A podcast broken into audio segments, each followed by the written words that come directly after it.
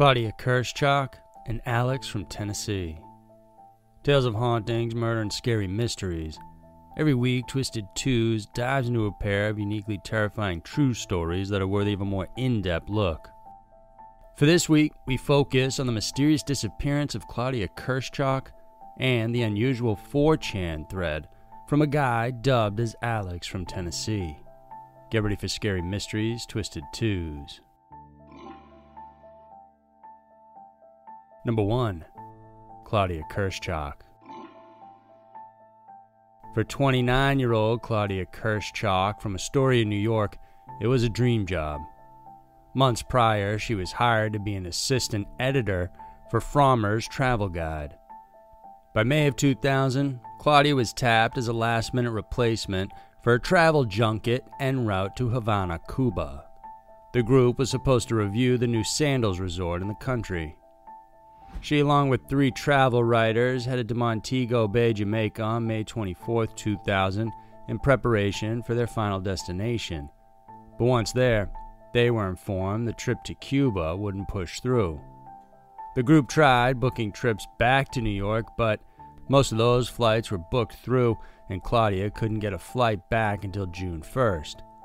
The following day, she and another writer, Tanya Grosinger, were instead assigned to a sandals resort in Negril, Jamaica. The two headed there and spent the day together, talking over drinks.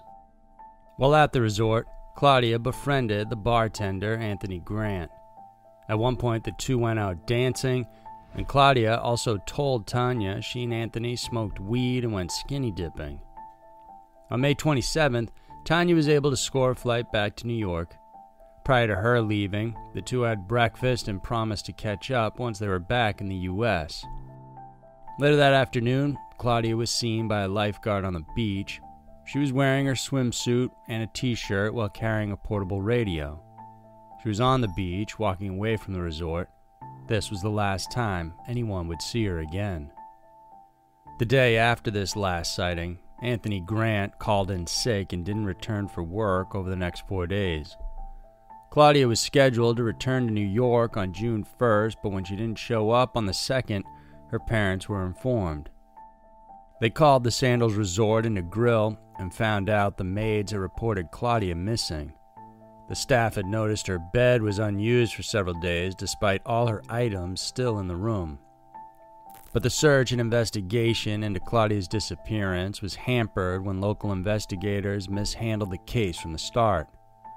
First, when they searched through the room, they found Claudia's essentials, including her passport, wallet, some cash, and her phone inside her safe. Then, the hotel cleared out the room and rented it out, contaminating whatever evidence was there on the crime scene. Her cell phone then went missing after it was taken out of her hotel room. As standard practice, the hotel kept a logbook of license plates from vehicles that entered the resort but the logbook for Claudia's stay also mysteriously disappeared. Even worse, the surveillance video, which was close to Claudia's room, had been taped over. Because nothing seemed amiss in her room, Jamaican authorities thought she may have drowned. But they determined the water in the area was shallow with no strong current, and it was next to impossible to drown without anyone noticing since the beaches were crowded when news of her disappearance spread, several witnesses told authorities they had seen a woman with Claudia's description living in the hills with a Jamaican lover. Some people suggested she may have disappeared voluntarily, but Claudia's family believed otherwise since there was no reason for her to do so. When the FBI was brought in, they used scent dogs to track her down, and this led them to the home of Anthony Grant. Inside, the dog also found her scent on some gloves, boots, and a knife. There was also a strand of Claudia's hair in Grant's vehicle as well. Some blood was discovered on the knife, but DNA tests were inconclusive. Grant was also asked to take a lie detector test, but the results were also inconclusive, so he wasn't proclaimed or ruled out as a suspect. Claudia's family believes there was a cover up by some of the hotel staff. In May of 2002, after two years, her family declared Claudia legally dead with foul play involved. This allowed her family to gain access to the FBI files, sue the Sandals Resort for negligence, and pursue more options to help solve the case, which is currently unsolved and ongoing. Number 2. Alex from Tennessee. Over the years, 4chan has become notorious for the weird and unusual. One thread from the site started off from an anonymous poster. This person issued a challenge and offered specific coordinates, saying that in the location specified was a prize. A broader view of the locations showed it was likely in an area with three empty and abandoned warehouses in Elizabethton, Tennessee. But there were few takers in the 4chan community. Understandably, they were skeptical of a prize and thought it was probably just a scam. In an effort to entice people, though, the original poster said the location was warm and there were no cops in the area.